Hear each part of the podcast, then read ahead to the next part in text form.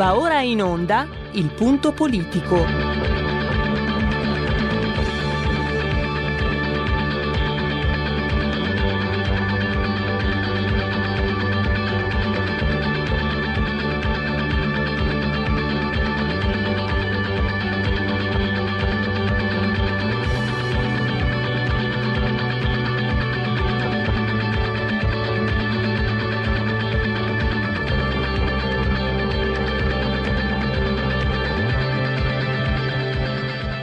Ma se non state attenti, i media vi faranno odiare le persone oppresse e amare quelle che opprimono.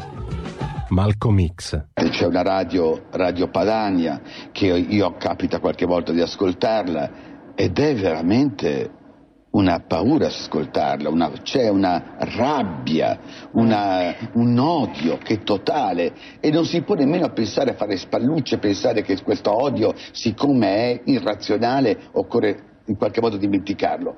Occorre in qualche modo farlo rientrare nel dibattito politico. E poi sguatteri del padrone un cazzo. Sguatteri del padrone un beneamato cazzo. Vi invito però ad ascoltare ogni giorno per 5 minuti Radio Padania Libera.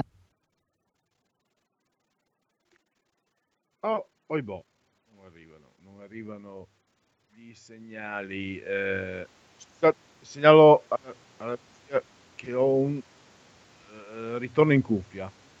Non, uh, mi, ritor- mi, ritornano mi ritorna la mia voce e, e, faccio, quindi non riesco a parlare vediamo se riusciamo a rimediare in qualche maniera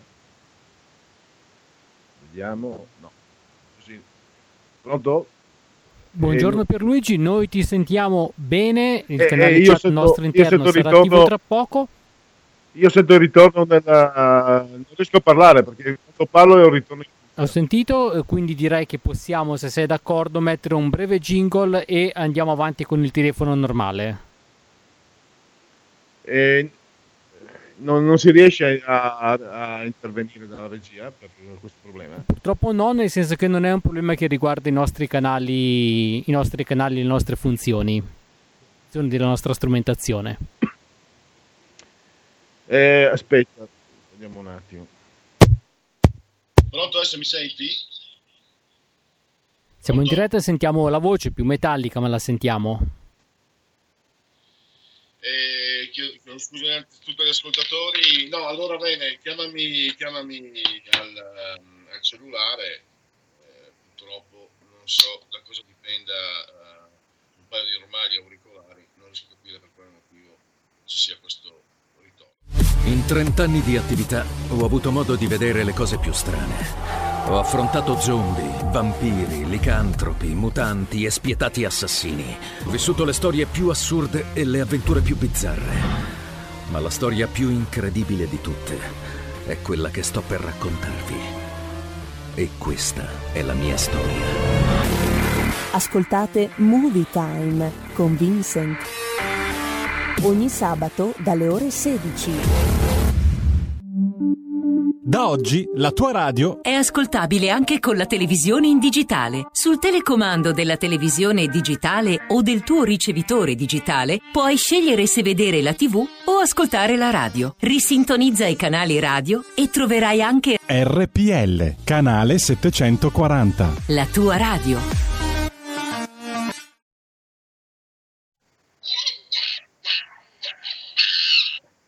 Dovrebbe essere tutto a posto. Allora, eh, però continuo ad avere il ritorno. Oh, il ritorno eh, dipende dalla radio, sai, Roberto Colombo, si sotto il comando della tecnica. Aspetta, eh, ecco, adesso non c'è più ritorno, perché prima ce l'avevo, quindi probabilmente c'era qualcosa che non funzionava nelle apparecchiature fisiche, in radio, online, se non online. Io sono da remoto, RPL, qualche Ampass, ma presto e subito la scaletta perché tra tre minuti incombe assolutamente ben gradita Alessandra Locatelli per parlarci del Domenico Arcuri oggi avrà due avrà le orecchie che gli fischiano perché innanzitutto eh, gira la notizia, ordine di informazione hanno riportato la notizia che deve ancora fare i bandi per le siringhe per il vaccino. Ah, mamma mia, arrivederci.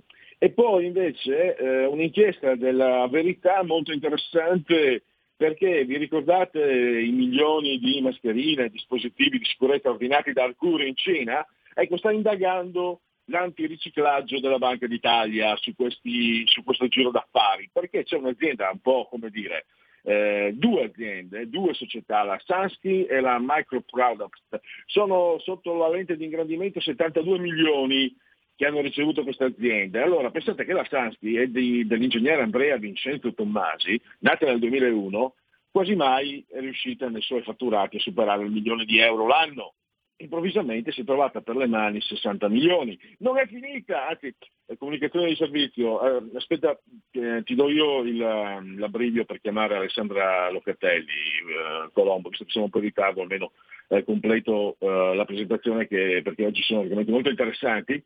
Cosa ha combinato? Voglio dire, cosa combina eh, questa azienda anche? Eh, di, cosa c'è di strano? Perché la stanno, stanno indagando? Perché questa azienda, la uh, Sunsky, Sunsky SRL si occupa di difesa, anzi di servizi di marketing nel settore difesa aeronautica. Come diceva De Cruius, che c'è zecca con i dispositivi di sicurezza sanitaria? E poi c'è un'altra azienda collegata, in questi 72 milioni finiti sotto la lente di ingrandimento dell'antiriciclaggio della, della Banca d'Italia, eh, la Microproduct, Products, insomma perché ci interessa? Perché anche qui ci sono situazioni eh, poco chiare, perché le tre aziende cinesi eh, che entrano in questo gioco, solo una di queste tre è rintracciabile su internet, che altre non si sa nulla, e poi soprattutto eh, questa Microproduct ha Product, eh, viva le pronunce, ha tra i suoi amministratori Sandro Benotti, che è una figura interessante, ex dirigente RAI, se, eh, segreteria, nella segreteria pro particolare dell'ex sottosegretario Sandro Gozzi, un prodiano di ferro, ex capo di gabinetto dell'ex ministro Graziano Del Rio, ex consigliere, anche se qui nella scaletta ho, letto, ho scritto conigliere, dell'ex ministro Giuliano Poletti e consulente del sindaco di Firenze Diego Nardella, insomma un caro amico di famiglia. Eh, Beh, noi ve, la, ve, la, ve, la, ve ne rendiamo, vi rendiamo partecipi, cari ascoltatori, carissimi ascoltatori RPL, di questa inchiesta della verità, perché se leggete gli altri giornali, soprattutto il fatto, Domenico Arcuri, Mimmo Arcuri, è un amico di famiglia loro del, dei 5 Stelle, ecco, non vi dicono nulla, non vi raccontano nulla, vi tengono all'oscuro. Noi no, noi no. Noi no. E poi avremo, eh, vi ho già detto, la, la questione gravissima della mancanza di siringhe, cioè del mancato bando per le siringhe per il vaccino, avremo un interessante eh, contatto con Laura Pepe, scrittrice saggista, lei è docente di diritto greco antico all'Università degli Studi di Milano. Ha scritto un libro molto interessante che si intitola La voce delle sirene, i greci e l'arte della persuasione. Si parte da Omero, che resistette alle persuasioni e al lusing delle sirene, come tutte, tutti sapete. E c'è eh, l'analisi dell'azione di seduzione, di convincimento, di persuasione che avviene attraverso il pathos, cioè emozionare l'interlocutore, il logos, bisogna convincerlo ma con argomenti logici, l'ethos, bisogna essere credibili, un po' come me, che sono un paresiarca ma non convinco mai nessuno. Persuadere, eh, alla persuasione è connaturato una forza psicagogica, cioè che completa la personalità, quindi si, si scava in, profondi, in, profondità. E la parola è un incantesimo, un inganno, un'illus- un'illusione. Per dirla con il filosofo francese Gilles Liptoveschi, eh, la parola è cosmo di seduzione a getto continuo immersa come non mai nella contemporanea malia consumistica. Le parole di seduzione di Pericle possono andare anche per il bene, per il bene della polis, della democrazia, quelle di Cleone invece vanno verso la ococrazia, cioè eh, il governo alla mercé dei capricci della folla. E poi c'è anche in questo libro l'elogio a Socrate, perché Socrate dimostra eh, eh, glorifica la filosofia attraverso la seduzione, dimostrando che la seduzione può essere al servizio della verità. Parecchie cose direi. E infine con Francesco Borgonovo, nello speciale terza pagina, eh, ritorniamo a parlare degli spot tedeschi, di Toby il Pigro, no? si immaginano nel 2050, ah 30 anni fa, come avete affrontato cari giovani la, l'epidemia, la pandemia di allora e in questi filmati si celebra, si esalta la pigrizia, lo stare chiusi in casa, guardare la tv, mangiare junk food, a fare videogame, solo che insomma da, da Ulisse a Toby il Pigro la società occidentale celebra, come dire, è passata eh, diciamo in una situazione controversa perché qui si celebra l'ignavi in realtà, no? l'assenza, l'ebetitudine e non si dice a questi ragazzi che eh, pensano di, che sia giusto affrontare così il virus chi ti paga? Adesso il papà e la mamma ti pagano il, l'abbonamento mh, televisivo, i videogames, eccetera, eccetera, ma poi chi te li pagherà? E quindi eccoli pronti per diventare non solo consumatore unico, ma anche il lavoratore sottopagato e supersfruttato, eh, che dovrà accontentarsi di una miseria e, e sopravvivere. Tanto avvelenato come a Lignavi al massimo diventerà un leone da tastiera, quindi uno che eh, davanti a te non avrà mai il coraggio di dirti le cose, poi scrive, va su internet e scrive, scrive eh, parnetica. Vabbè, sentiamo Alessandra Locatelli perché si tratta di un capitolo molto importante e purtroppo un'altra malefatta di questo governo. Partiamo con qui Parlamento.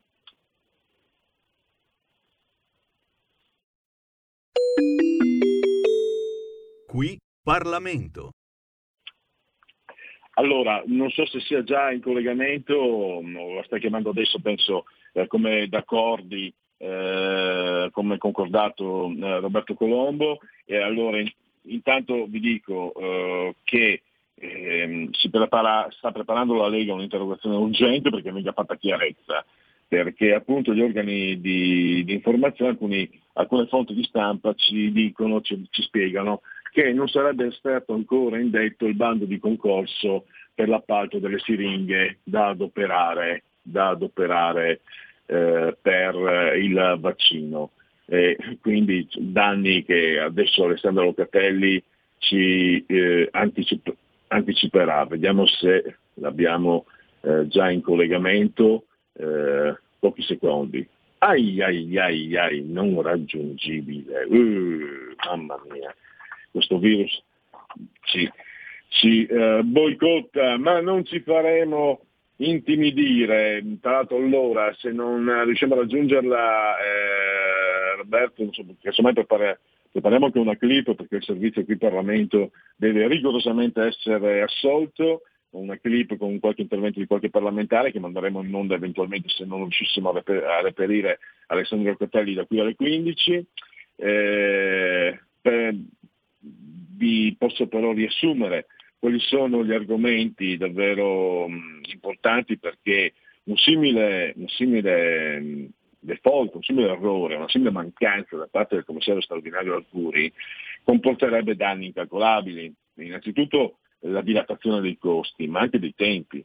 Quindi immaginatevi già in una situazione non complessa, tragica, difficile, i morti, le paure, eh, l'opinione pubblica fratturata, divisa, le posizioni e le fazioni politiche. È un quadro che sta surriscaldandosi, che sta peggiorando, che sta deteriorandosi e se la prospettiva del vaccino, siate o meno favorevoli al vaccino, è comunque una via d'uscita, no? è la luce in fondo al tunnel. Se tu non hai preparato e sei il commissario straordinario e non è ancora pronto il bando per le siringhe, per l'appalto delle siringhe, eh, sinceramente non so cosa debba fare ancora Domenico Arcuri per essere sollevato dal suo incarico.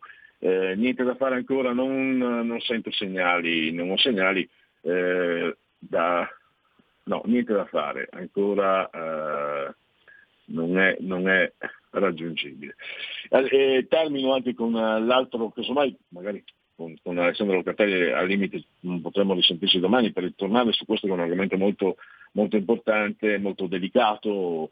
Eh, quando, dimmi pure eh, Colombo quando hai pronto, quando avrai pronto il, il, ehm, la clip, eh, perché segnala anche eh, Alessandro Locatelli, sapete, eh, ex ministro eh, della famiglia, stato anche vice sindaco a Como, e quindi un amministratore anche, segnala come la Regione Lombardia abbia stanziato un pacchetto di 167 milioni di euro a fondo perduto destinati alle microimprese, ai lavoratori autonomi, eh, alle categorie produttive dimenticate dal governo, quindi a commercianti, organizzatori di eventi, tassisti, ambulanti, e chi opera nei settori dei servizi alla persona, e nell'intrattenimento, le agenzie di viaggio e eh, alle eh, palestre.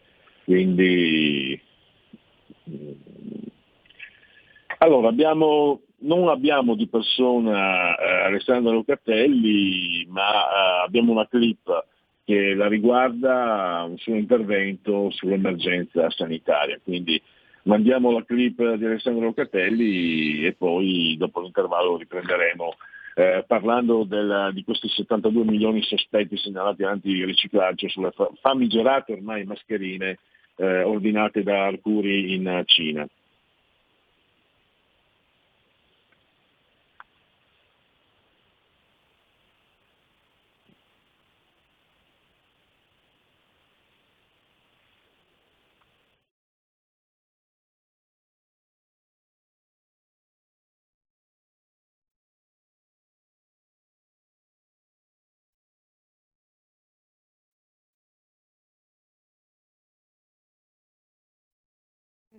Buongiorno al Ministro Speranza che oggi passa e dimostra un grande senso di responsabilità, perché io vorrei ricordare a tutti che il Parlamento ha dato compito al Presidente del Consiglio di prendersi la responsabilità di decidere della libertà dei cittadini e non l'ha dato a lei, ma noi la ringraziamo perché si vuole fare carico probabilmente del fatto che noi abbiamo un Presidente del Consiglio che non vuole e non ha intenzione di decidere, che non si prende le sue responsabilità e le scarica sui propri ministri. Mi fa anche specie continuare a sentire da parte della maggioranza e dai suoi esponenti questa rivocazione dell'unità, dell'intento univoco di metterci insieme, decidere insieme. Ma se nemmeno avete desecretato i dati del CTS, se non siamo d'accordo col fatto che state chiudendo in casa milioni di cittadini italiani, ma come possiete, potete pensare che potremo condividere insieme la strategia? Se c'è stato anche un tentativo da parte del Presidente della Repubblica di chiedervi un confronto leale e di mediazione con le opposizioni, ma il risultato è che riceviamo continui attacchi alle nostre regioni, ai governatori, ai territori, alle opposizioni, ma quando lo facciamo noi e attacchiamo le vostre politiche assurde, allora noi siamo quelli che strumentalizzano. Invece voi potete tranquillamente attaccare le regioni che stanno invece lavorando per il bene dei cittadini e che hanno tutti qualcosa da ridire su quello che sta succedendo. Questo è l'ennesimo di PCM che ci viene sottoposto tra i tanti di notte con misure frammentate confuse che gettano nel panico i cittadini e non solo la Lega e non solo l'opposizione, che gettano in uno stato di confusione e di non accettazione di questa strategia politica molti governatori, tra i quali i vostri. Ci sono molti governatori, non solo della Lombardia e del Piemonte, che a tutto diritto contestano le vostre strategie, che si stanno chiedendo cosa diamine stiate facendo con questi dati. Va bene usare la scienza, va bene rispettare alcuni dei criteri che voi avete dato, li ha elencati Ministro Speranza, ne ha elencati 21, ci ha parlato dell'RT, ma poi bisogna capire che peso hanno, come funzionano, chi decide come vengono applicati se poi le misure che vengono prese non rispecchiano quello che serve alle diverse regioni. E non lo dico io, lo dicono i territori. E io mi chiedo per chi state governando se non sono soddisfatte le regioni, se non sono soddisfatti i sindaci e se la gente sta scendendo in piazza, chi rappresentate voi? Ma volevo anche sottolineare il fatto che il ministro Speranza ha fatto tre considerazioni, le voglio riprendere perché me le sono segnate. Ha parlato del fatto che appunto i numeri contestati sono forniti dalle stesse autorità sanitarie regionali, ma io vorrei dire che non è che perché vengono forniti dati poi dopo si, si, applica immediatamente un'etichetta alle varie regioni senza confrontarsi con loro, senza sedersi a un tavolo, senza capire che cosa serve davvero alle regioni.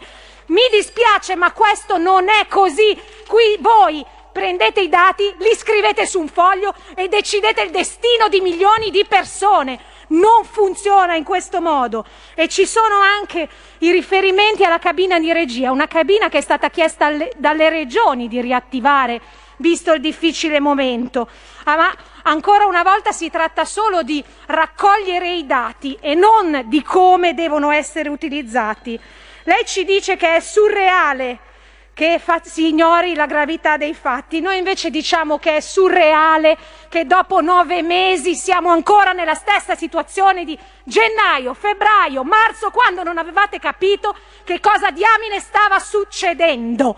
Non possiamo ancora star qui a contare le mascherine. Abbiamo un paese che crolla, la gente disperata. Tra un po' non si morirà più solo di Covid, fortunatamente, ma purtroppo si morirà di fame e si morirà delle altre malattie che non state curando. State chiudendo in casa milioni di italiani, non state gestendo l'emergenza sanitaria, i nostri governatori e i territori ve lo stanno dicendo e voi vi rifiutate di ascoltare. Se non si cambierà rotta, Purtroppo questo Paese non affronterà una questione politica, ma affronterà una questione di vita e di morte. E vi ricordo che se fino adesso il Paese ha retto il sistema sanitario ha retto nelle diverse regioni è perché c'è una grande competenza regionale nella gestione sanitaria sui propri territori e negli ospedali, grazie ai medici, agli infermieri che voi ancora non avete aumentato, grazie all'ampliamento dei posti letto e non delle terapie intensive perché i vostri bandi sono arrivati tardi e grazie al sistema delle persone che si stanno arrangiando e non grazie a voi. E se per caso il pensiero di qualche ministro che invece dovrebbe occuparsi di recuperare i nostri pescatori italiani sequestrati in Libia è quello di modificare le competenze regionali in materia di sanità. Vergognatevi, perché invece il vostro compito è quello di dare delle risposte agli italiani adesso e di non di chiuderli in casa. E vi ricordo anche che alle persone potete veramente togliere tutto, ma non la libertà.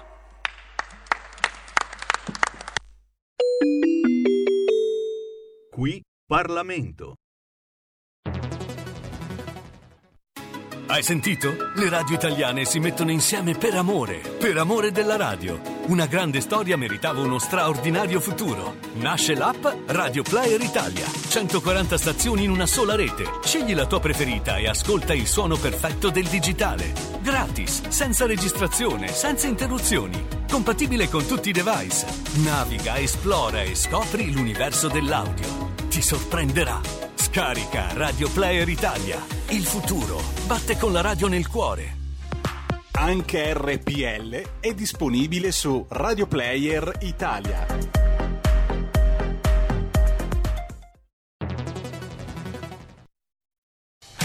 Porta con te ovunque RPL la tua radio. Scarica l'applicazione per smartphone o tablet dal tuo store o dal sito radiorpl.it. Cosa aspetti?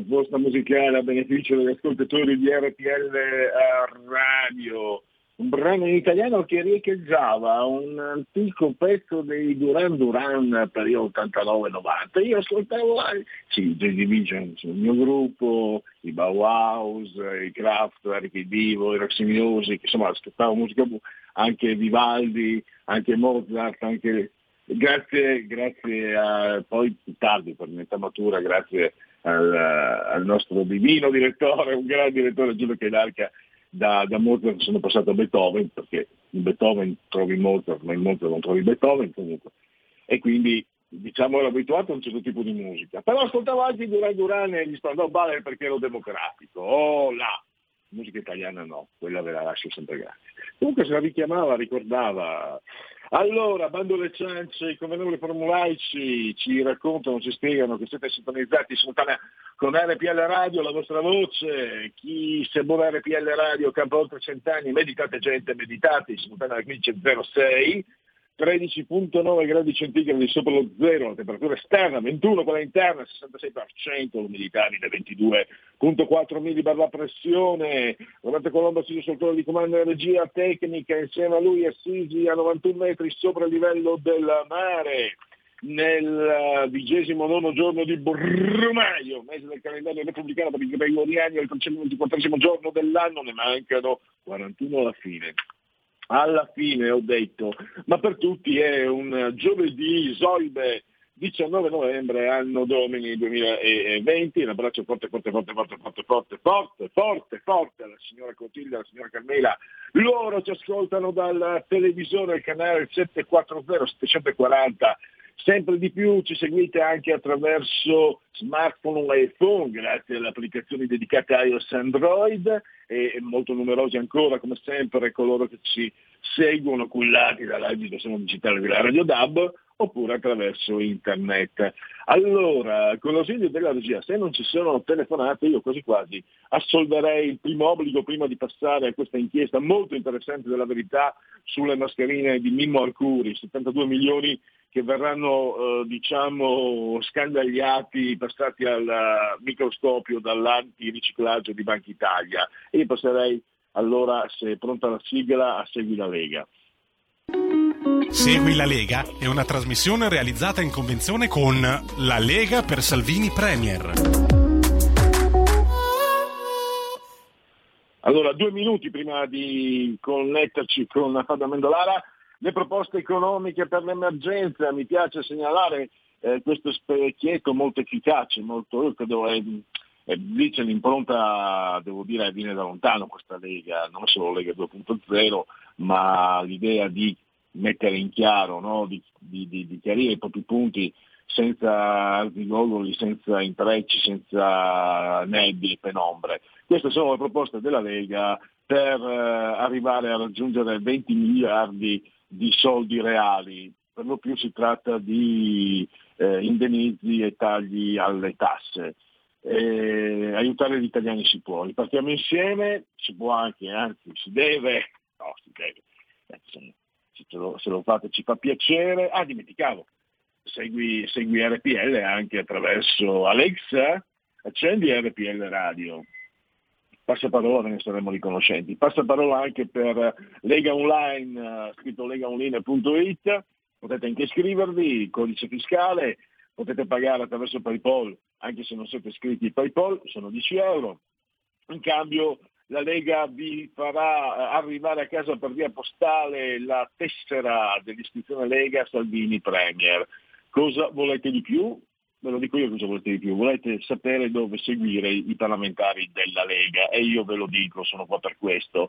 Oggi, questa sera alle 23, eh, al grande amatissimo lo- il, eh, Claudio Borghi Aquilini a Piazza Pulita sulla 7, la TV l'emittente. Sempre oggi, tardi, 40 minuti dopo, passate sulla, su Rai 1 e da Bruno Vespa Luca Zaia, porta a porta. Domani, eh, nel cuore della notte all'alba, per radio potete ascoltare Attilio Fontana, il presidente della regione Lombardia, Radio Capital. E sempre domani, eh, mezz'ora dopo, cioè 20 minuti dopo, quindi sempre nel cuore della notte, alle 8.35 del mattino, ancora un presidente di regione leghista, Massimiliano Federiga, e sempre radio, ma questa volta è Radio 1, Radio Anch'io. Poi più tardi, 25 minuti dopo, pres- un altro presidente, ma presidente del gruppo dei senatori leghisti a Montecitorio, Massimiliano Romeo, eh, sempre nella- all'alba in ora antelucana alle 9 del mattino. Chiudiamo con eh, l'ottimo senatore, il professore, viene- a me viene spontaneo, mh, non lo conosco neanche, non- forse l'ho intervistato tanti anni fa una volta, eh, però Alberto Bagnai, per la storia personale, per la sua capacità, per le sue doti, per la conoscenza, ti viene spontaneo dire il prof- professore, perché il professore va- Salvà Sandir universitario, non, non di quelli che dico io che non si meritano tale appellativo. E per fortuna è anche senatore della Lega, Alberto Bagnai, domani eh, mattina alle 11.15 sulla 7 e l'emittente, la trasmissione si chiama L'aria che tira. E infine l'appuntamento domenicale con la Lega rappresentata dall'europarlamentare bassanese Mas- Mara Bizzotto, sempre al mattino presto alle 11.30, Rai News 24. E con questo possiamo chiudere eh, Segui la Lega e passare al prossimo ospite che avremo tra poco ai microfoni, ai microfoni per eh, parlare appunto di eh, questa vicenda molto spinosa. Segui la Lega è una trasmissione realizzata in convenzione con La Lega per Salvini Premier.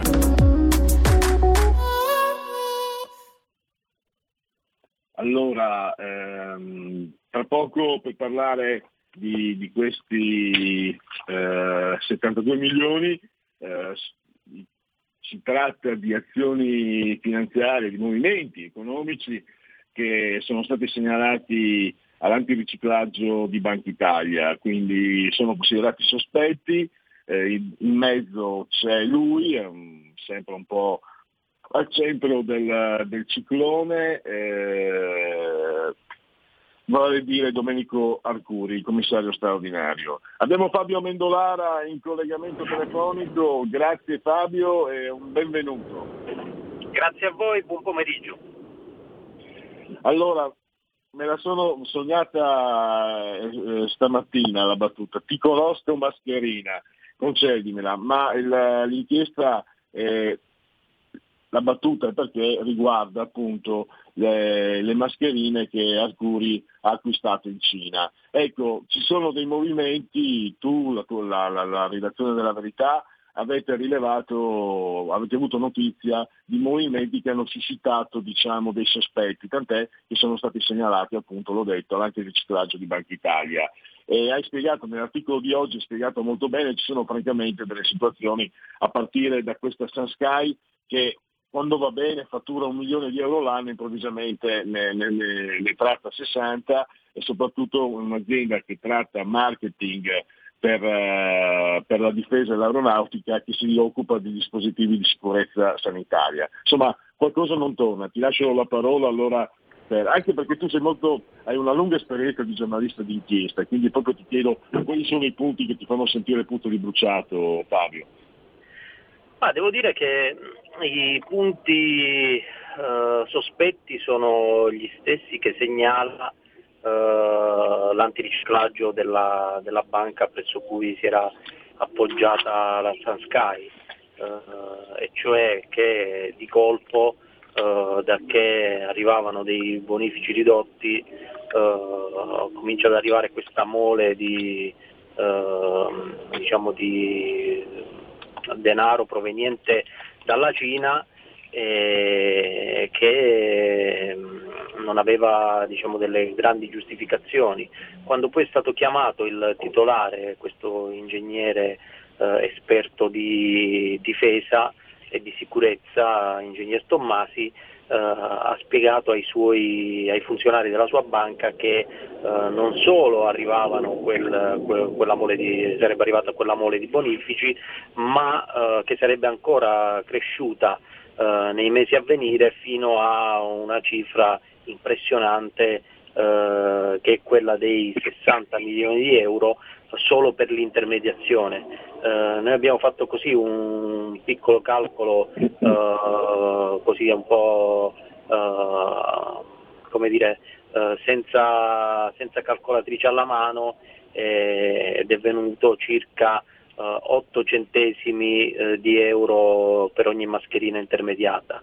Dobbiamo dire però che eh, il lavoro, oh, questi qui eh, l'hanno, portati- l'hanno portato a compimento, cioè le mascherine sono arrivate eh, per tempo, anzi sono arrivate anche in anticipo.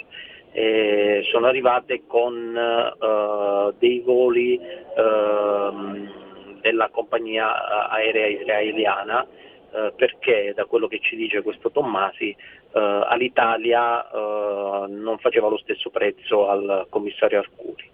Eh, quindi eh, sono, sono andati di fretta, il, il- il- dire, il carico è arrivato per tempo, ma sui movimenti bancari c'è un punto interrogativo abbastanza grande. Punto interrogativo che poi si incrocia con altri movimenti bancari che eh, si collegano a eh, un personaggio che era finito in, eh, nell'inchiesta Vatilix, poi eh, prosciolto, ne è uscito a testa alta, che è un- però un collegamento mh, come dire, vicino alla politica, eh, che questo giornalista, collega Mario Benotti, che ha lavorato come consulente per Del Rio e, mh, nella segreteria di Gozzi quando Gozzi era eh, sottosegretario alla presidenza del Consiglio. E, mh, è lui Posso che... interromperti, Fabio? Fabio, Certo. se ti interrompo, no? Ma questo mh, personaggio è un personaggio secondo me che mh, diciamo colpisce le persone comuni come me, no? Perché allora è tra gli amministratori della Microproduct, ma appunto, lo stavi dicendo tu, Sandro Benotti, ha questo- questa storia davvero interessante. Dirigente RAI, poi nella segreteria particolare di Sandro Gotti che è un eh, prodiano di ferro, ex capo di gabinetto dell'ex ministro Graziano Del Rio, consigliere dell'ex ministro Giuliano Poletti, consulente del sindaco di Firenze. È una figura un po' all'italiana, una volta quando ero giovane, non so se, sia, se si possa dire, li chiamavano faccendieri, queste figure, ma questo è stato anche comunque dirigente RAI, giornalista, è davvero un... Ecco, io che non sono un giornalista d'inchiesta rimango un po' così sorpreso, no? Cioè, è una cosa, qualcosa che non è, che non è di- da tutti i giorni. Non voglio dire che A me ha sorpreso di di più che un giornalista diciamo, si affaccendi a eh, recuperare mascherine in Cina. Eh, più che diciamo, il curriculum è davvero, come dicevi tu, è davvero impressionante, eh, sarà 4-5 pagine, c'è una biografia sul eh, suo blog su internet che a leggerla eh, insomma ci vogliono almeno 20 minuti, quindi eh, però il, il punto che mi ha colpito è questo, insomma, è un giornalista, direttore di eh, settori specializzati della RAI, eh, consulente dei ministri che si mette a cercare mascherine in Cina. Eh, capisco il momento d'emergenza, abbiamo visto che Arcuri si è rivolto alla qualunque, eh, quindi va contestualizzato probabilmente in, quel, eh, in quella situazione eh, il voler cercare chiunque avesse contatti in, eh, in giro per il mondo e chiaramente eh, lui che ha diretto Rai World probabilmente eh, qualche contatto buono in Cina ce l'aveva, anche se poi per eh, portarle davvero in Italia le mascherine si è dovuto rivolgere al, eh, al consulente de- de- del settore difesa Tommasi e da qui torniamo agli scambi di bonifici sui conti correnti che eh, sono stati segnalati all'antiriciclaggio. Anche, anche Sandro Gotti mi sembra a suo tempo, ricordo male, aveva avuto diciamo, dei problemi con San Marino, con dei fondi, con eh, l'antiriciclaggio, o ricordo male Fabio? Ma mm, effettivamente eh, eh, vagamente la ricordo anch'io questa storia, ma eh, diciamo, non essendo poi eh, Gozzi coinvolto diciamo, questo, nel, nel recupero delle mascherine, non, non- non me la sono andata a rispolverare. Eh, però sì, probabilmente sì, va- vagamente ricordo anch'io che c'era qualcosa eh, che riguardava San Marino. Diciamo intanto che, che questo Benotti comunque è un amico di famiglia nella- in quella parte politica eh, che, che sta governando. Visto Beh, sì, è stato, nelle- è stato in diverse segreterie, consigliere particolare di ministri, e consigliere di sindaci renziani. Eh, c'è una bella foto che mi ha colpito, ieri l'ho vista per la prima volta, io non mi sono occupato di Vatilix, quindi non, non- non conoscevo eh, Ah, sì, le anche questo è vicende importante. né i personaggi. Eh, li avevo visti così sfogliando i giornali, guardando la tv, però non, eh, non li avevo fissati proprio per bene. E ieri eh, su Dagospia spunta fuori questa foto di Benotti con Gozzi e Prodi, anzi proprio accanto a Prodi, eh, fianco a fianco, mentre eh, c'era una eh, premiazione con Gozzi che mostra sul petto questa medaglia enorme eh, di colore rosso, insomma una foto fantastica che descrive eh, forse bene il personaggio e tiene insieme eh, prima e seconda Repubblica. Ecco, c'è un collegamento a un certo punto in questa vicenda di, di- di forniture tra Tommasi di Sansky e Menotti, la, la, la, ehm, la Microproducts. Pronto? Pronto? Sì, no, no, no, non sentivo più. No. Ah, non sentivi più? No, dicevo, c'è, c'è un... eh, Mi senti adesso Fabio? Sì, sì, adesso sì, adesso sì. No, a- allora, in questa vicenda delle- della fornitura di mascherine, a un certo punto c'è un collegamento tra Tommasi della Sansky e Benotti della Microproducts. Eh sì, c'è un collegamento. mh, Benotti che non- a un certo punto non riesce a far arrivare le mascherine in Italia, si rivolge alla Sansky eh, che ha questi collegamenti stretti con eh, la- l'aeronautica, eh, con, con questa compagnia aerea israeliana e gli risolve tutti i problemi, riescono a portare le mascherine per tempo. Chiaramente eh, anche questa consulenza il buon ingegnere della Sunsky se la fa pagare profumatamente e così ci sono i passaggi di denaro dai conti correnti di, eh, delle- della società eh, di cui è vicepresidente Benotti eh, sui conti della, della Sunsky. Chiaramente eh, il risk manager della banca tutte queste cose le annotano, comprese eh, le, dire, le, eh, esperienze pregresse eh, di Benotti e, e insomma finisce tutto nella, nella segnalazione che viene fatta a Banca Italia. E a questo punto mh, cosa ti aspetti? Che sviluppi ti aspetti? Eh, sempre ehm, in base a quelle che sono le tue esperienze. Cosa, cosa potrebbe stiamo- nascere da questa stiamo, inchiesta? ci stiamo lavorando ancora, ci sono altri personaggi che eh, nel- nell'articolo di oggi non siamo riusciti a descrivere perché c'erano ancora delle verifiche da fare, però eh, contiamo insomma, di raccontarvi eh, la, seconda, eh, la seconda parte di questa storia già domani mattina. Ah, benissimo, allora eh, ti ringrazio di averlo anticipato, quindi eh, lo, segnalo- lo segnaliamo anche ai nostri ascoltatori, questa- questo giallo piuttosto intricato, sembra un giallo di quei gli autori americani che andavano molto negli anni 70, segui gialli pieni di spie, contorti, molto complessi, che piacevano moltissimo peraltro, e sembra proprio, solo che lì purtroppo eh, solo che qui abbiamo cose vere e abbiamo soldi nostri in gioco, perché quelle mascherine lì le abbiamo pagate con i nostri soldi, le abbiamo pagate noi.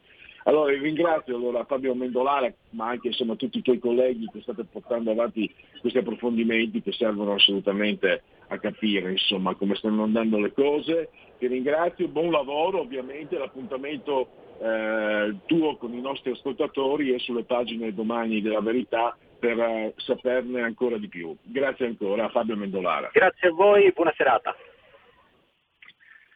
E quindi avete, avete sentito, noi andiamo avanti, allora eh, abbiamo ancora qualche minuto a disposizione di chi volesse mettersi eh, in collegamento, linee aperte.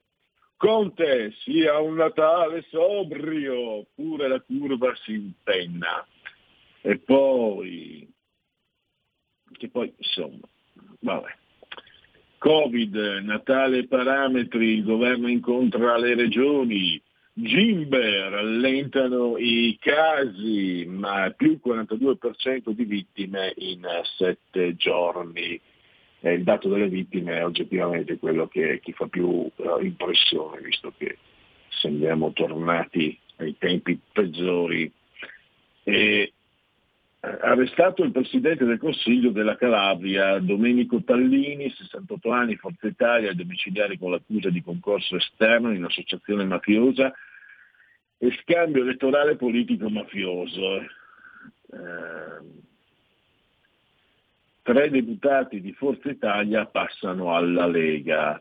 Ah, Laura Ravetto, storica, eh, parlamentare insomma, della prima ora, Federica Zanella, che eh, credo sia qui della Lombardia, e Maurizio Carrara. Quindi, eh, aspettate, questo ci riguarda, insomma, perché allora vediamo un po'. No, non scrive altro. Lo prende l'ansia dai fonti di gruppi di Lega e Forza Italia. Va bene, ciao, ciao Silvio. Eh, hanno detto, comunque non è che praticamente si resta in famiglia, su dai. Noa Inciucci, Ravetto e altri due deputati di Forza Italia passano con Salvini e caos nel centrodestra. E poi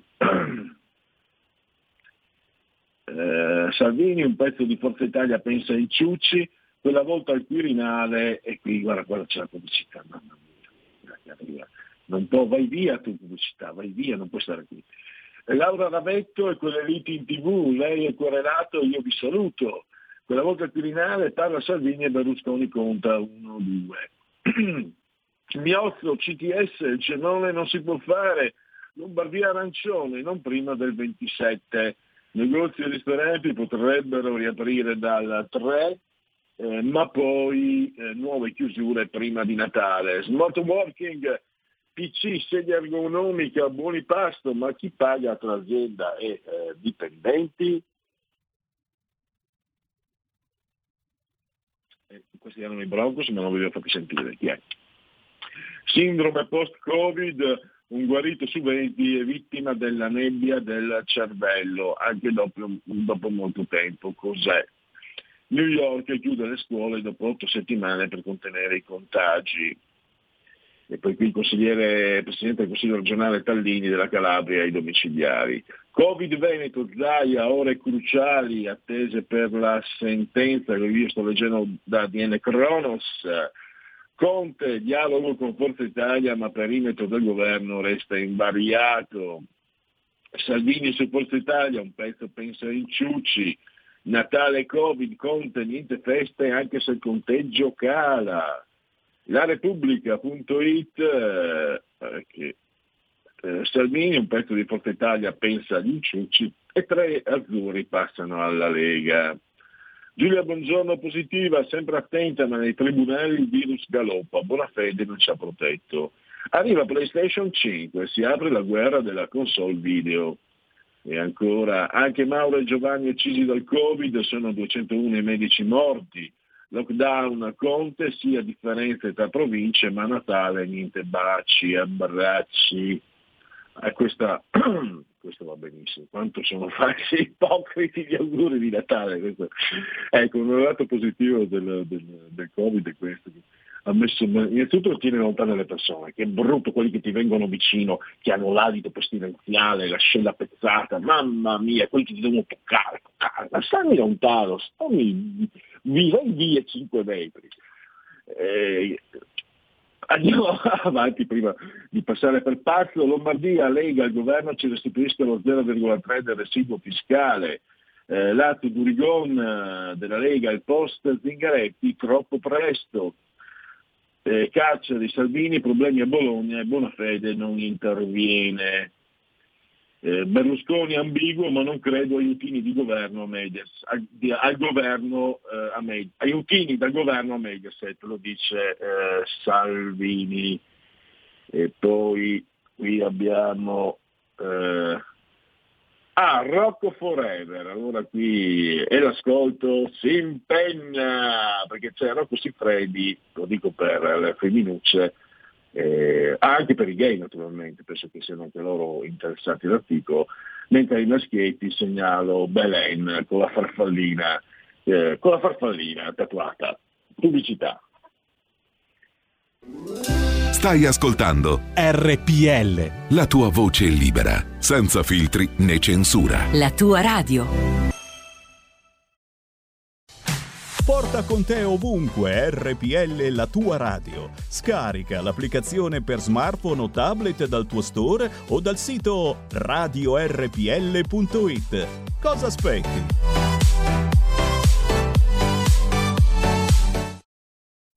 Quanta fretta, ma dove corri? Dove vai? Se ci ascolti per un momento. Lui è il gatto ed io la volpe, stiamo in società, di noi ti puoi fidare.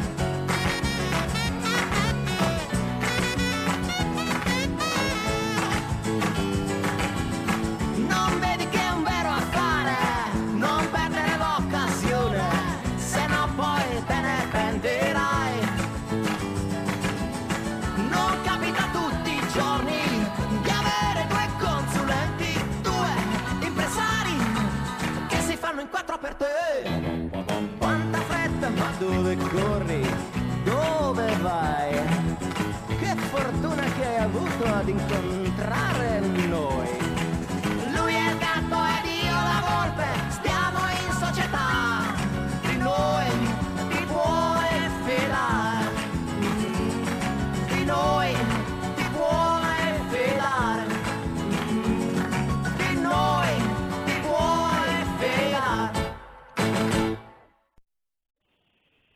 Applausi al, al grande Edoardo Bennato, il gatto e la volpe. Non mi contraddico, ho detto che non mi piace la musica italiana, mica tutta. Paolo Conte è un autore adorato.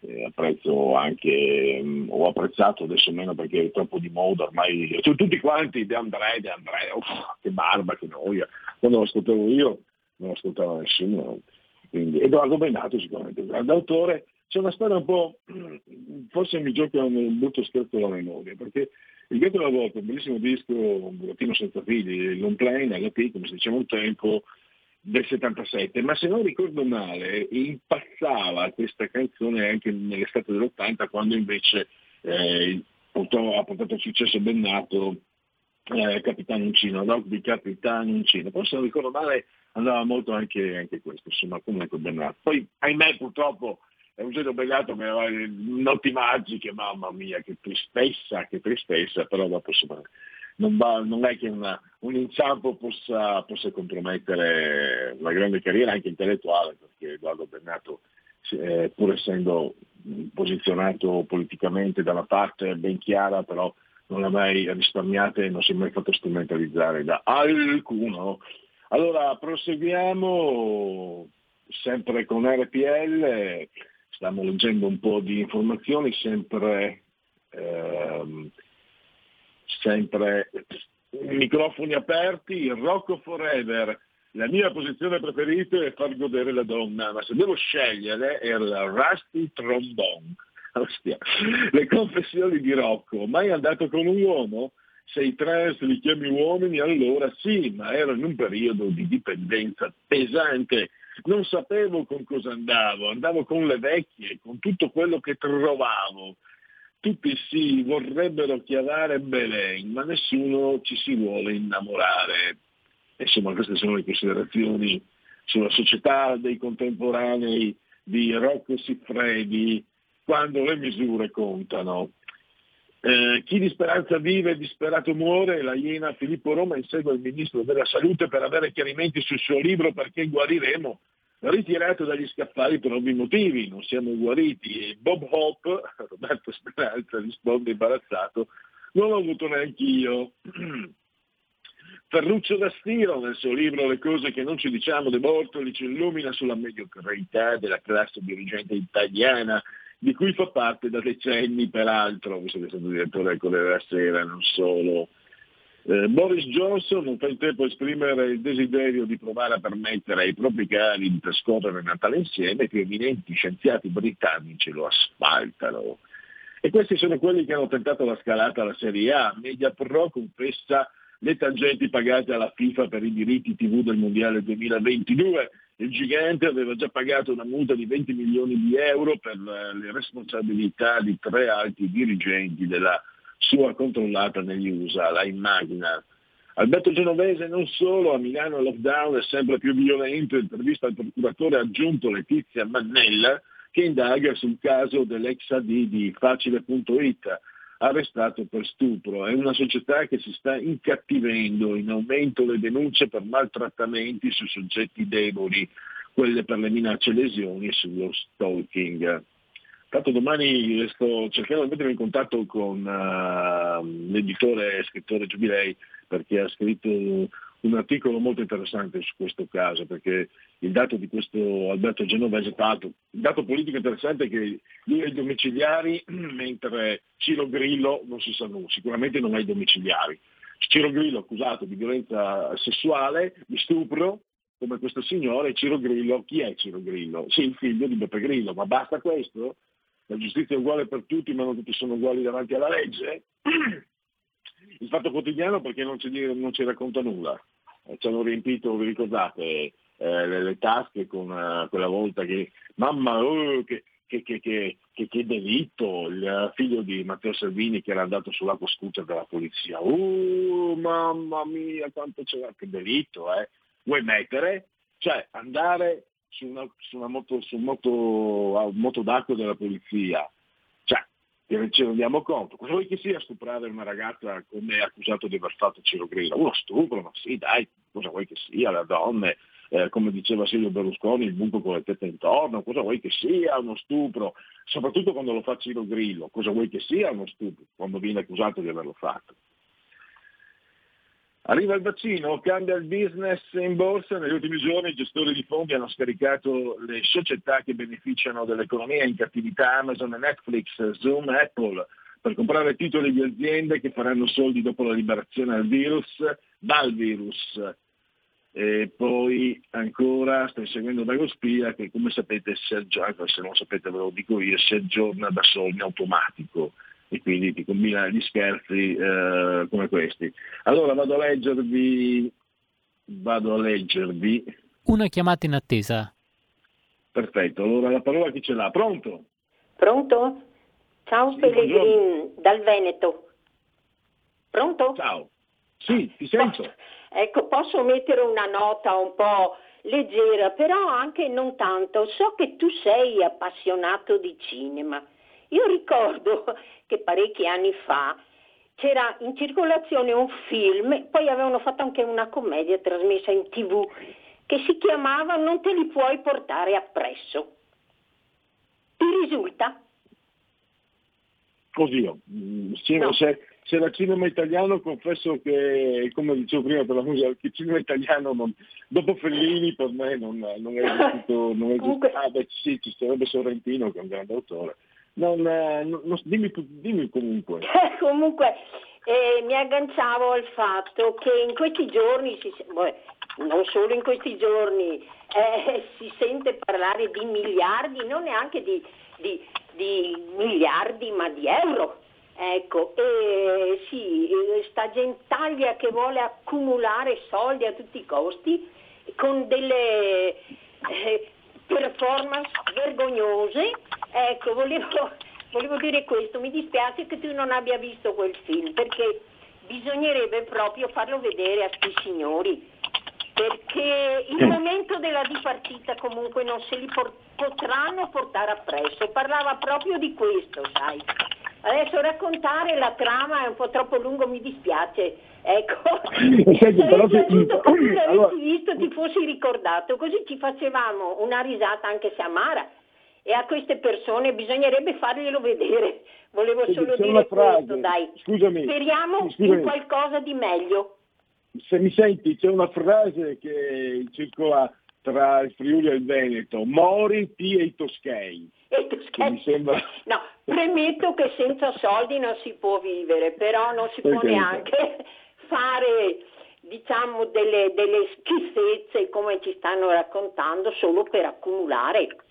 Ecco, Certo. dico questo insomma. Bene, ti, ti Va bene. ti- eh, grazie per il tuo intervento. Grazie, grazie.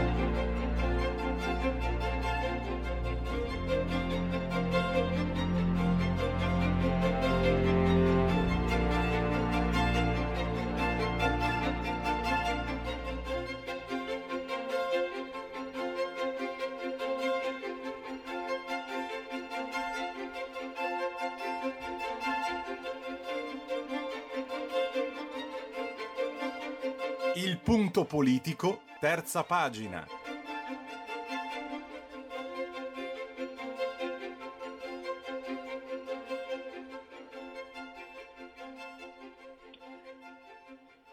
Se andate sul profilo Facebook di RPL potrete vedere mm, la copertina del libro La voce delle sirene, i greci e l'arte della persuasione, editori La Terza.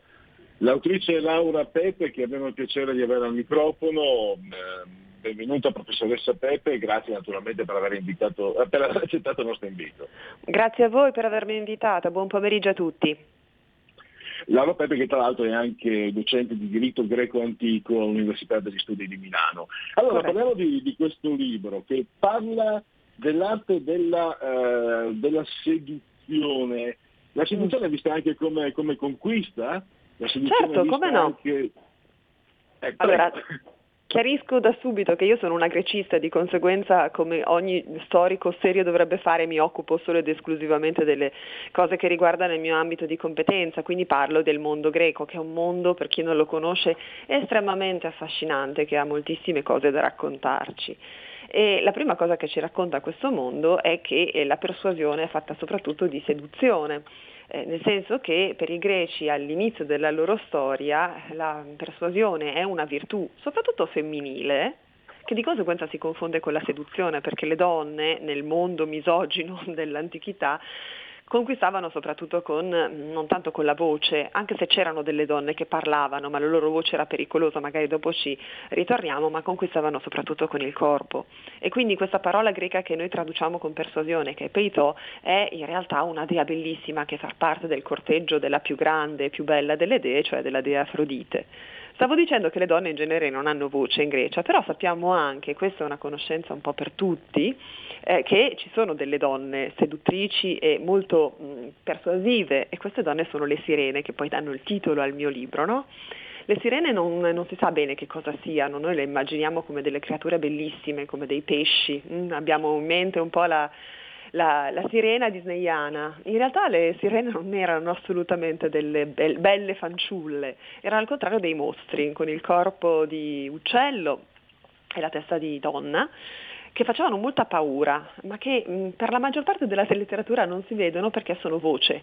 È, rimasta questa cosa nelle nostre sirene che sentiamo appunto soprattutto in questi giorni eh, correre per le nostre strade. E quindi la voce delle sirene è sì una voce, ma è una voce di pericolo, perché sirene, eh, nelle sirene si annida il pericolo e molto spesso addirittura la morte. Una curiosità, non voglio deviare perché poi continuiamo perché c'è anche lo schema retorico, pathos, logos, ethos sulla persuasione. Mm, Mentre ascoltavo, venuto in mente io vengo da Friuli e c'erano le leggende anche di, di donne pesce, no? metà donna e metà pesce. Mi stavo domandando, e premesso, io sono contrario alle quote rose non sono femminista, ma sono molto curioso dell'universo e della storia femminile anche perché convivo felicemente da 30 anni con la mia compagna che è una persona meravigliosa, oltre che una donna splendida.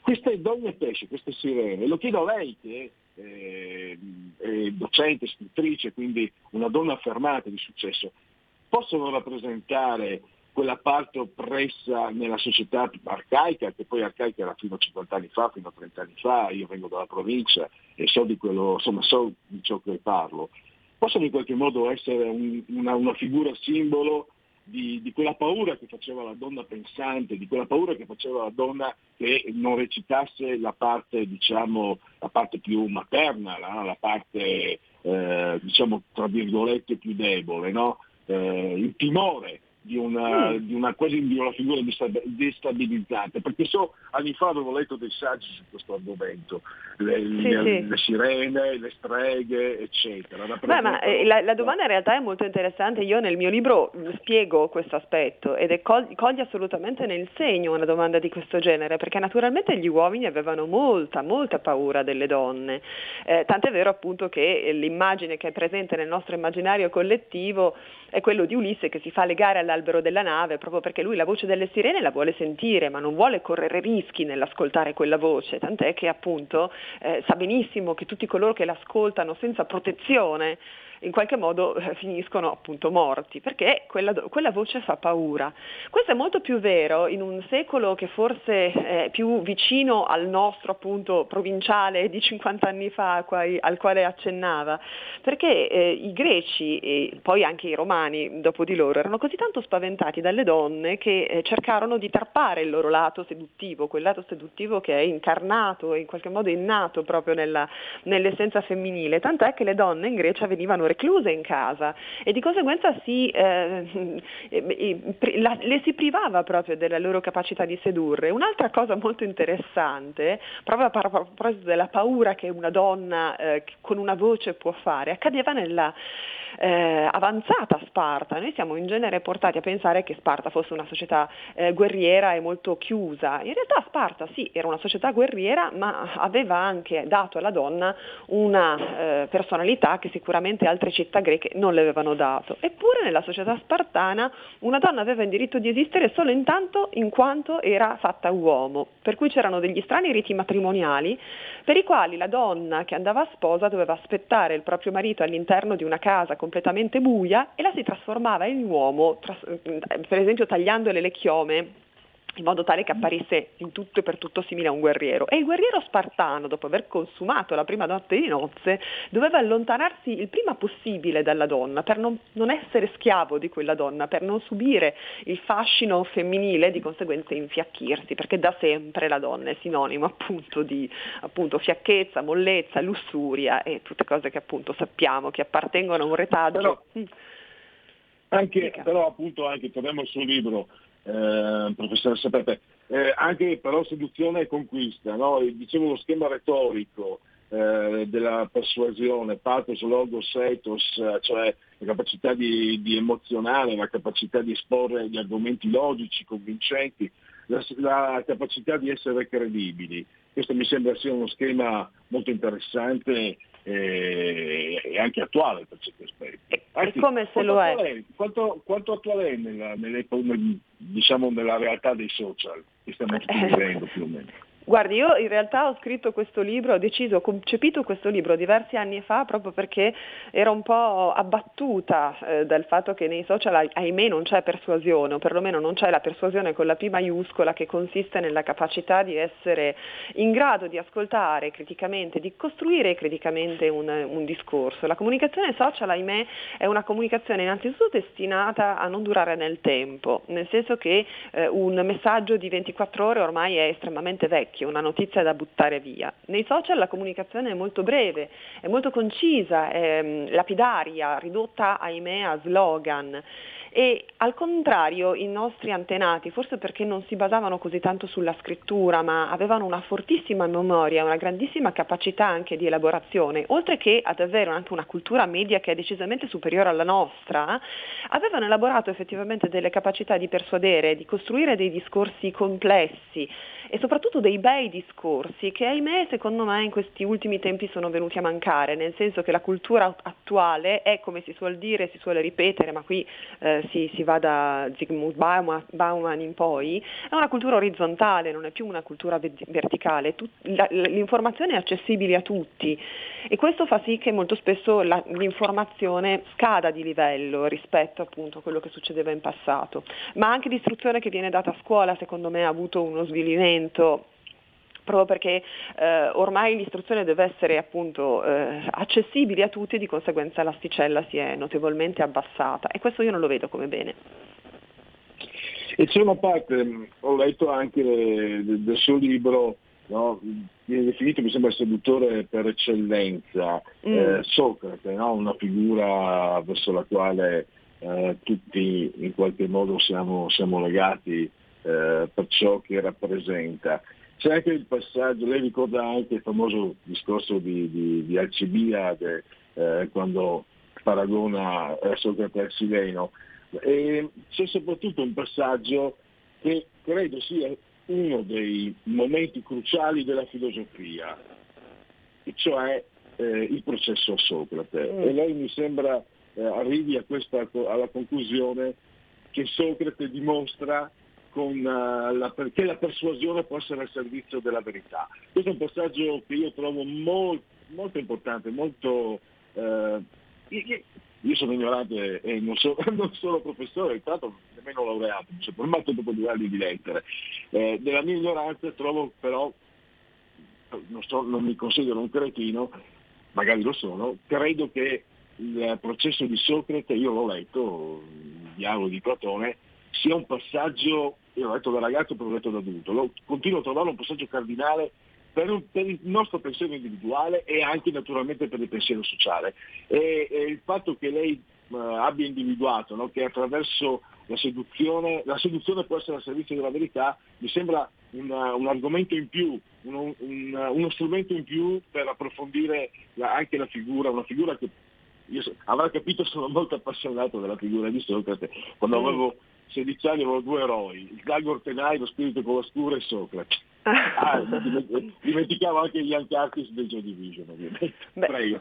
Beh, la carne al fuoco che ha messo in, questa- in queste righe è notevole. Iniziamo con il dire che il processo di Socrate, eh, io lo ridimensiono un po', nel senso che tutti quanti credono che Socrate sia stato un agnello sacrificale, una specie di figura di Gesù Cristo, il giusto che muore, ma in realtà Socrate ne aveva combinate un po' contro la città di Atene, no? era il dissidente che parlava contro la democrazia e di conseguenza la democrazia di Atene si, deve- si vede messa a un video, o continua a vi- esistere Socrate oppure continua ad esistere la democrazia, tertium non datur, insomma non c'era al- ulteriore possibilità se non questa. Socrate tra l'altro fece di tutto per farsi condannare a morte, nel senso che poteva sicuramente scampare la morte eh, proponendo una pena eh, inferiore, meno grave, meno pesante rispetto a quella che i suoi accusatori avevano proposto, ma non lo fece, abbia un, un atteggiamento molto arrogante.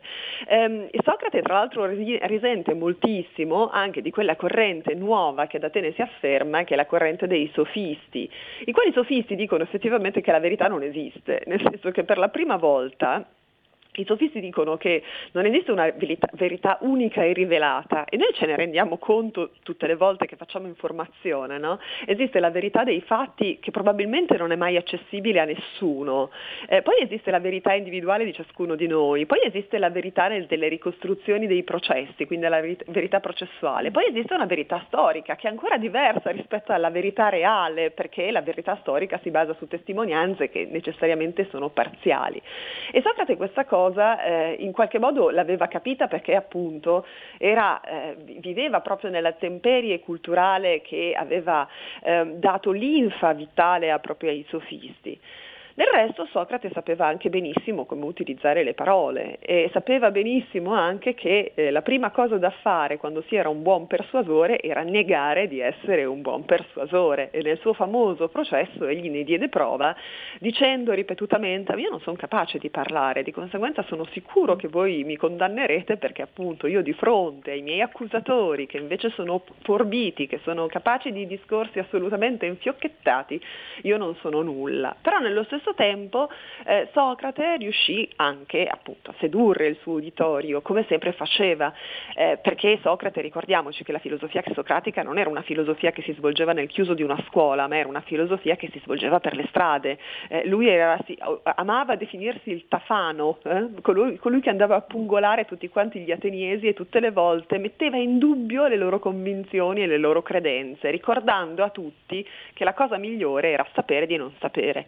Quindi soltanto professandosi ignoranti si poteva raggiungere la sapienza. Questo ossimoro dell'ignoranza-sapienza è ancora una volta una cosa che ci siamo dimenticati. Noi oggi crediamo di sapere tutto e e siamo proprio convinti di sapere tutto, anche se forse il tutto che sappiamo è soltanto una minima percentuale che ci impedisce forse di arrivare ad una conoscenza superiore. Mm, Perché pensavo, che eh, appunto eh, quest'arte della retorica, no? lei ha spiegato anche in sintesi molto bene, per come ricordo io, la vedevo come una sorta, è come buttare una, una pallina in un pozzo per capire, eh, facendola rimbalzare sui bordi, per capire quanto è profondo il pozzo e per capire quanto è grande.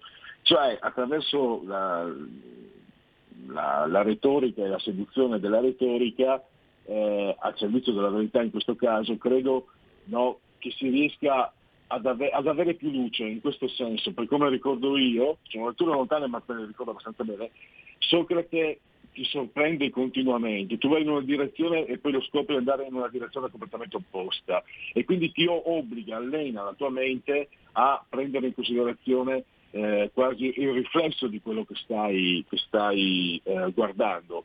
E diventa determinante quindi l'uso della seduzione in, in questo passaggio, perché altrimenti non saresti capace di convincere eh, chi ti ascolta a fare questo, a prendere in considerazione questo, se non sbaglio. Sì, nello stesso tempo però eh, quello, quello che lei sta dicendo è il metodo di confutazione di Socrate che si riallaccia a quello che appunto dicevo io prima, nel senso che Socrate non era mai certo delle certezze né proprie né degli altri. Si diceva che Socrate fosse stato appunto insignito come il più sapiente degli uomini dell'oracolo di Apollo, ma in realtà lui diceva io sono sapiente perché so di non sapere. E nello stesso tempo che eh, Socrate fu, ut- utilizzasse la persuasione senza far um, uso di persuasione eh, è indice appunto della sua capacità di persuadere almeno coloro che in qualche modo appartenevano alla loro cerchia.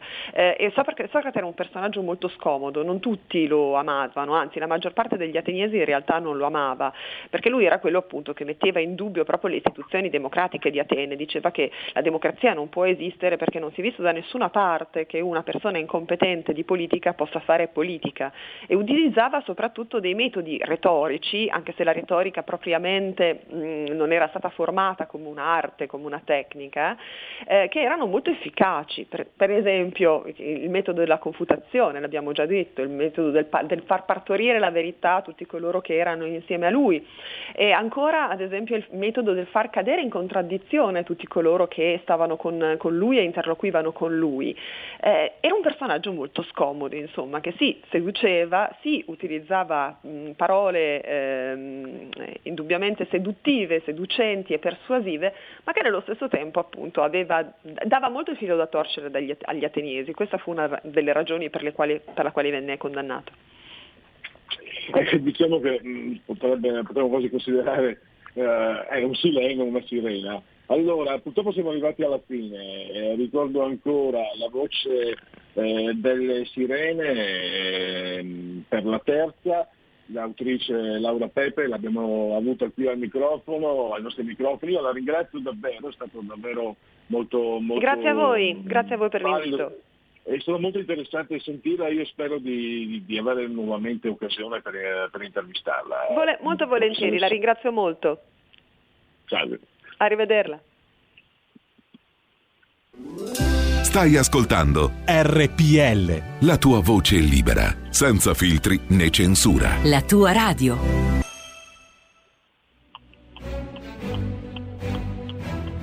In molti ci invidiano e ci odiano perché siamo ancora liberi. Segnati il nuovo IBAN per i tuoi bonifici. IT 89 R 08453 01602 000 000 101971 presso la Banca di Credito Cooperativo di Milano SC. Diventa nostro editore. IT 89 R 08453 01602 000 000 10 19 71.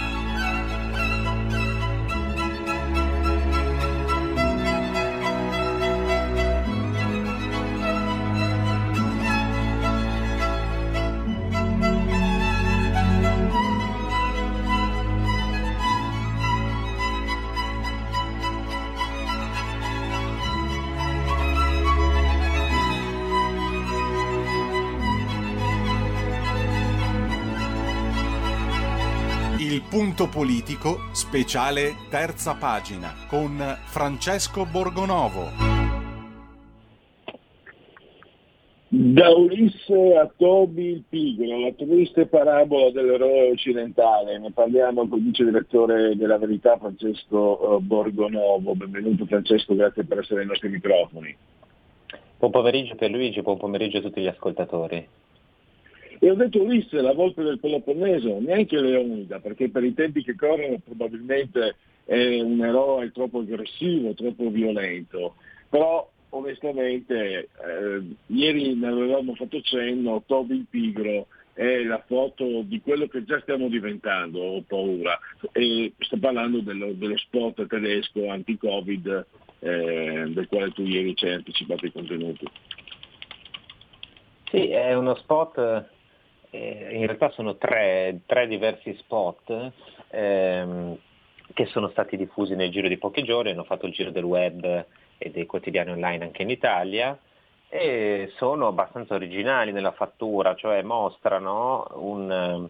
sono come dei finti documentari, no? Eh, avete presente i documentari sulla guerra, sulla seconda guerra mondiale dove si vedono gli reduci anziani intervistati, ecco una cosa del genere. Ci sono questi signori anziani che vengono intervistati, sono di fronte alla telecamera e ricordano eh, quando sono, ricordano il 2020, no? quando avevano circa 20 anni, quindi immaginiamo che si siano ambientati questi spot 50 anni nel futuro, e mh, questi signori anziani ricordano quando erano giovani, eh, ventenni, nell'estate, nell'estate, nell'autunno, insomma, del 2020, cioè in questo periodo, e ricordano come hanno affrontato l'epidemia. E, e dicono, vengono intervistati perché dicono noi ci siamo comportati da eroi. E cosa abbiamo fatto per essere eroi? Siamo stati pigri come procioni, siamo stati chiusi in casa tutto il tempo a poltrire. E lì si vedono le immagini di questi ragazzi stravaccati sul divano, eh, con gli occhi a palla di fronte alla televisione, che mangiano cibo ordinato da sport, no? eh, pollo fritto, alette di pollo, hanno davanti una catasta di, di, di queste robe qui no? nei, nei, contenitori e stanno lì tutto il tempo e, e lo, lo, spot ci, sostanzialmente cosa ci dice? Ci dice per vi, battere il covid comportatevi da eroi, state in casa a poltrire e secondo me è un messaggio devastante. Eh, perché tu denunci i gravi, le, le conseguenze, no? anche tu dici che già è pericoloso perché in qualche modo è simpatico, è seducente, no? è divertente, tra virgolette. Ma il messaggio che parla, è, è, che trasmette è quello di, di, di celebrare l'uomo, di, l'ignavia, no? l'assenza, l'ebetitudine, un individuo tanto tu parli anche di individuo isolato, che proprio per questo allora sarà più fragile, più indifeso, più ansiogeno. L'uomo del futuro che, che, è anche il consumatore unico del futuro, che è anche lo sfruttato del futuro, spieghi tu nel tuo, nel tuo articolo. Cioè se questo è il modello, eh, questi saranno ragazzi ricattabili, sottopagati, super sfruttati, eh, che non sapranno difendersi se il messaggio è questo. E lo è purtroppo. Sì, perché che, qual è il messaggio alla fine? Cioè, che cosa non viene detto in questi spot? Non viene detto che per qualcuno che sta in casa a poltrire no, e, a, e, a, mangiare eh, la roba de, de, consegnata dai rider, poi ci vuole qualcuno che lavori. E se non c'è nessuno che lavora, chi ce li mette i soldi per pagare Netflix, per pagare cibo da sport e questa roba qui? No? Il, quello che il messaggio non dice è questo, cioè state pure in casa ragazzi, ma poi quando queste chiusure saranno finite e chissà quando si tornerà alla normalità, grazie a questo eroismo di stare barricati in casa, grazie alle to- chiusure totali, noi ci ritroveremo in un mondo più povero e voi che avete fatto questo, tra l'altro lasciamo stare quanto faccia male alla salute, anche se c'è l- la chiusura, no? cioè, uno sta in casa, eh, comunque tutti i medici, tutti gli esperti raccomandano di cercare di fare esercizio fisico, tenere impegnata la mente, dedicarsi a qualche attività costruttiva, insomma, non certo stare a rovinarsi la salute mangiando del cibo spazzatura e stare a poltrire davanti alla televisione. Ma poi ehm, il problema è fondamentalmente più di tutto economico, cioè quello che non si dice a queste persone è proprio questo, cioè queste chiusure eh, porteranno un mondo più povero, un mondo eh, in cui sarà più difficile per quei ragazzi trovare lavoro, un mondo in cui anche la salute di quei ragazzi sarà compromessa, perché se non si lavora se non c'è ricchezza, e poi anche il sistema sanitario va a ramengo, no?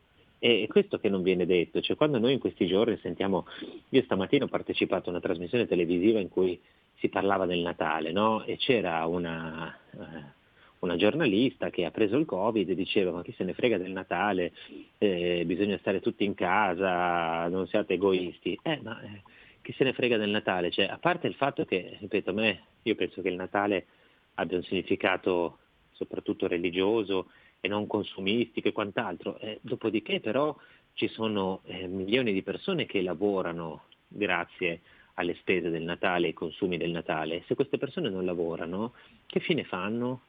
No? Che fine fa l'economia italiana? Come le, eh, le manteniamo queste persone? Che mondo ci aspetta dopo? Questo è il problema.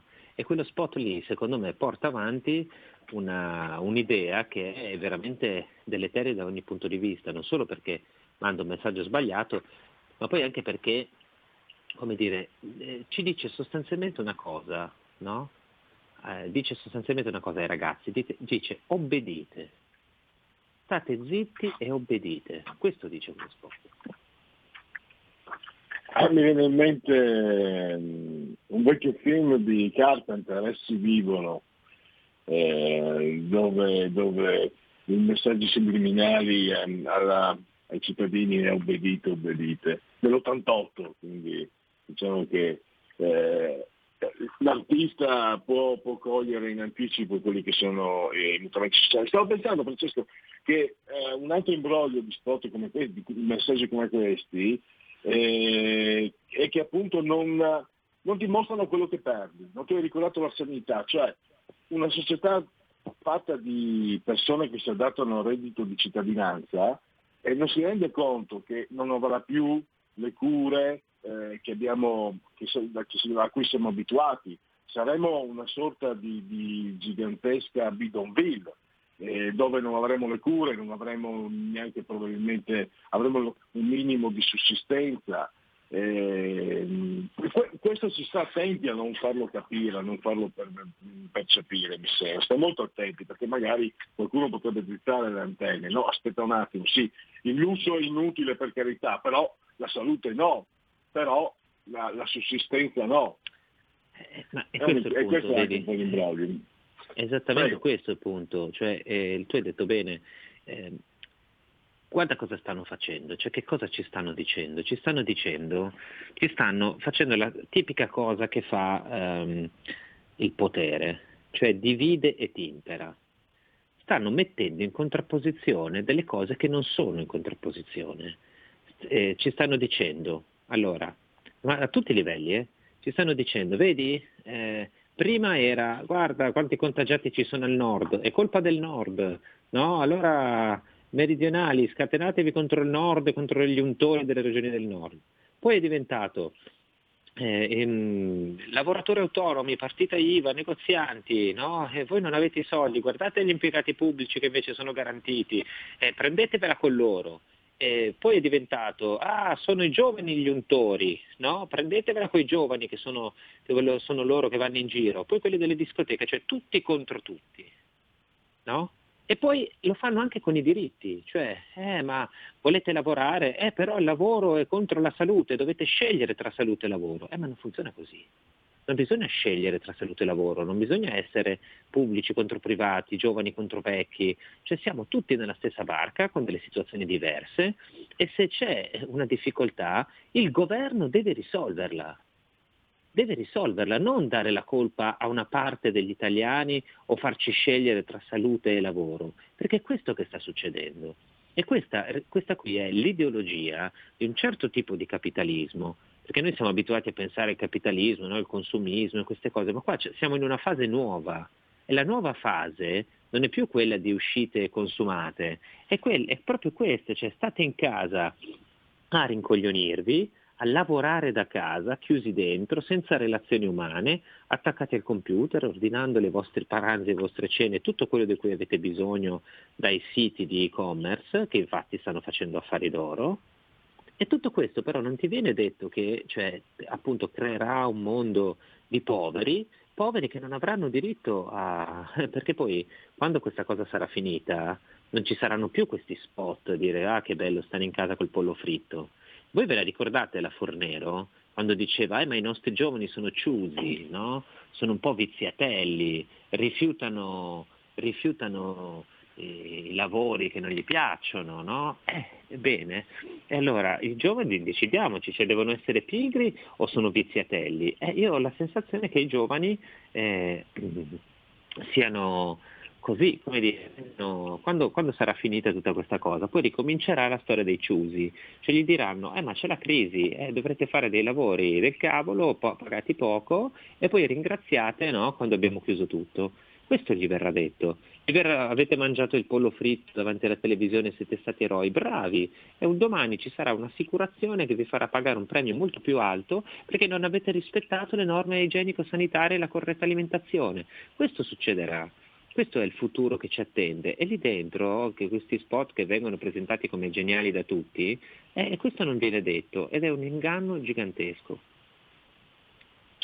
Stato, stavo pensando, metto sempre dati cenni biografici, ma io sono uno che ha lavorato da giovane in fabbrica alcuni anni, proprio per anni. Però stavo, quando ha parlato così la, la, la Fornero, mi ricordo che a me è venuto questo sentimento, che non mi coinvolge, no? Sono, ma se io ho studiato per 4 più 5, quelli che sono 3, dunque 5, 8, 13, metti 5 con la specializzazione, se ho studiato 18 anni, ho studiato seriamente, mi sono impegnato, ho anche fatto delle rinunce perché se studi per, per, per conquistare la conoscenza devi anche sacrificarti. Scusa un attimo, perché devo andare a fare, con tutto rispetto, eh, lo spazzino. Se ho studiato per diventare ingegnere, avrò diritto di fare l'ingegnere e di, com- di cominciare dal basso, dal, per carità dall'ultimo gradino o no? Mi è venuto in mente questo, mentre mi, mi, sono accorto che tutti invece applaudivano la Fornero per queste, per queste parole, Francesco.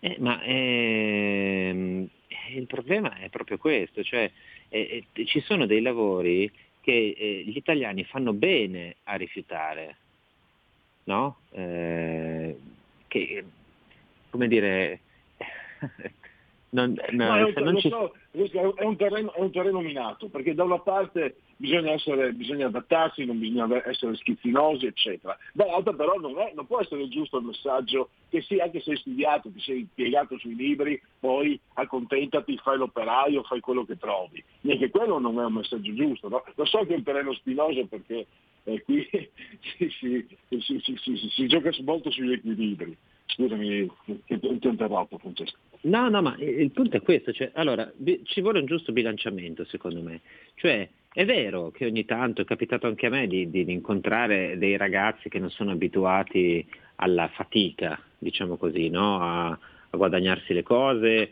e, e, un conto, sai, è rifiutare sdegnosamente un posto di lavoro, cioè se c'è disoccupazione, se c'è un momento di difficoltà, o magari, sai, è vero, come dici tu, se io ho studiato per fare l'ingegnere, è vero, però ci sono magari mille altri come te che hanno studiato per fare l'ingegnere e non tutti possono fare gli ingegneri, no? E non è neanche giusto che tutti facciano gli ingegneri e non c'è niente di male, eh?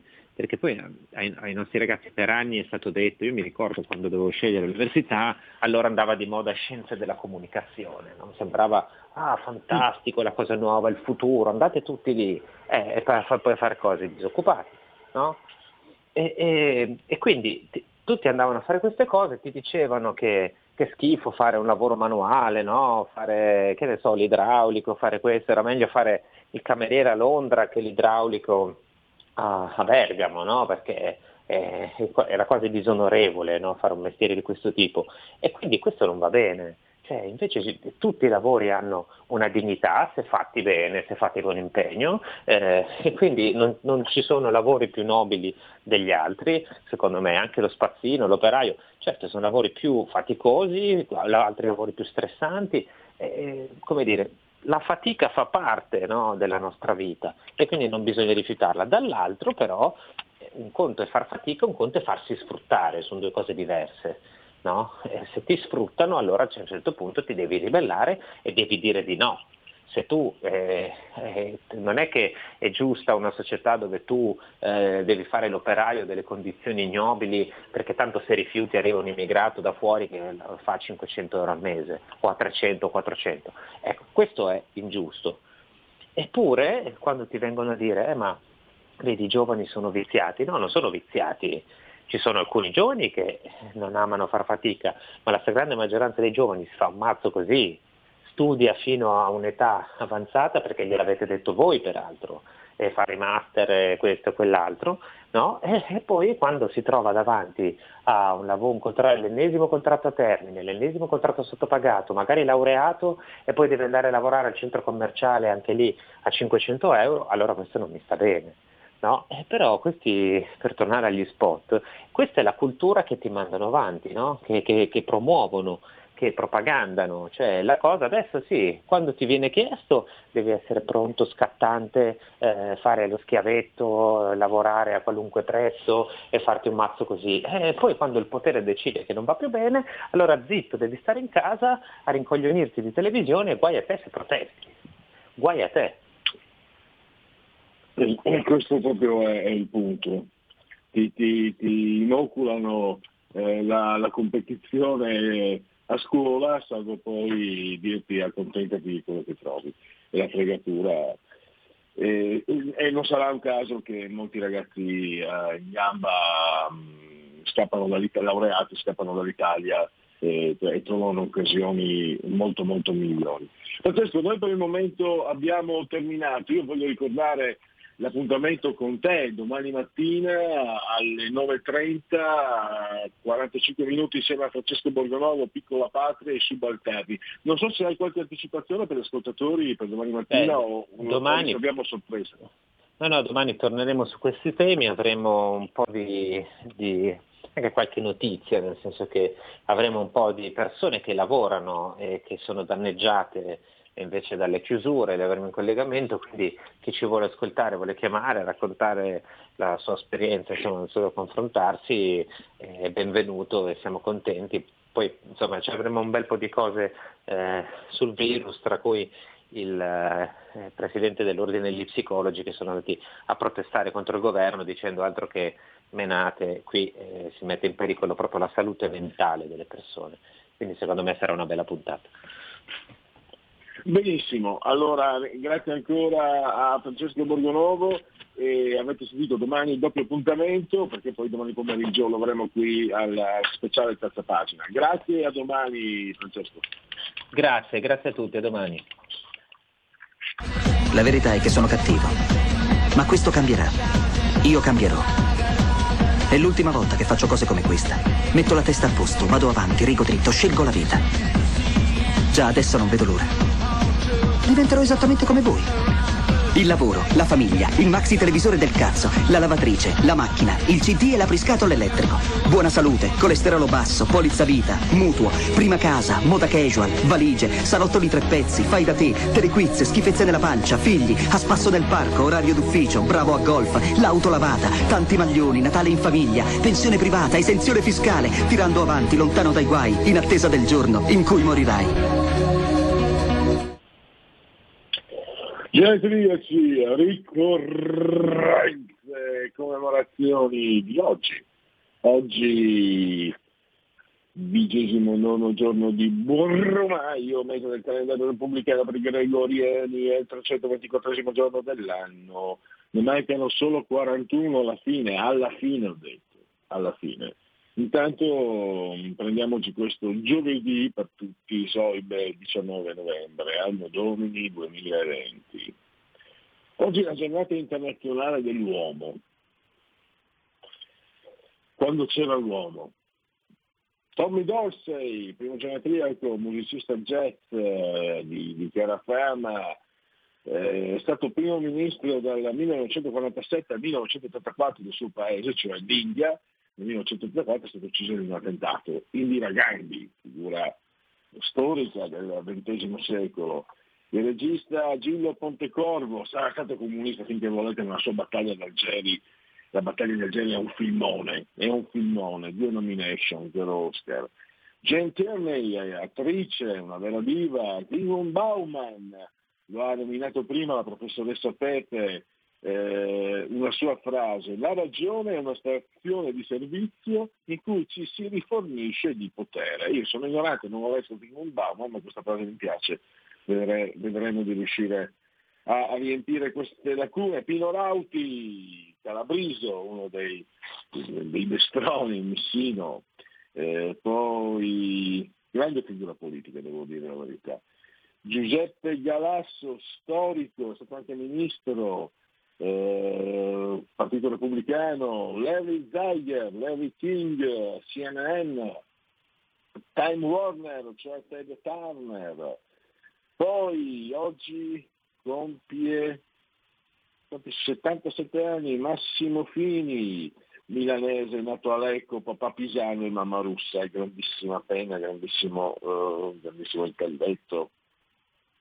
Poi abbiamo, ve la ricordate? Io non guardavo, l'ho scoperto dopo, dopo, dopo che non ho parlato dopo la sua scomparsa, eh, l'orvietese Anna Marchesini, la sessologa Merope generosa, molto molto spassosa, il trio mm, Marchesini Solanghi Lopez, eh, che ha fatto la storia, la storia buona della TV italiana, no? direi, anche se io non ero un buono spettatore, perché vabbè, non, eh, non- non consumavo TV in quegli anni. Gloria Guida, di origine emiliane, Merano, eh, eh, fermiamoci lì con Gloria Guida, l'ex signora Frassica Daniela Conti e poi Harry ti presento Sally, cioè Meg Ryan, eh, nomination, due Oscar, ce la ricordiamo per Il silenzio degli innocenti, soprattutto quel film, il film forse più famoso, Jodie Foster, è un figlio d'arte e qualcuno si domanda, ma che- cioè, è anche simpatico perché ma io non voglio offendere nessuno, ma ha il sembiante, un po' come dire, mi verrebbe la parola gorilla, no? Mm, E potrei anche dirlo perché non parlo di una persona di colore, quindi non, non mi si può tacciare di razzismo, ma insomma è più grezzo di me, è, proprio è, è irsuto, ha delle, mani- delle maniere molto, molto anche rozze, è simpatico, io non sto parlando di un personaggio vitale, ma me è simpatico ed è stato anche intelligente perché ha aperto lui la strada a tutte queste rotture di scatole, di cuochi, cuochi, cuochi, cuochi, cuochi, mamma non se ne può più. Quindi, cioè, è, è il personaggio da assolvere sotto tutti i punti di vista.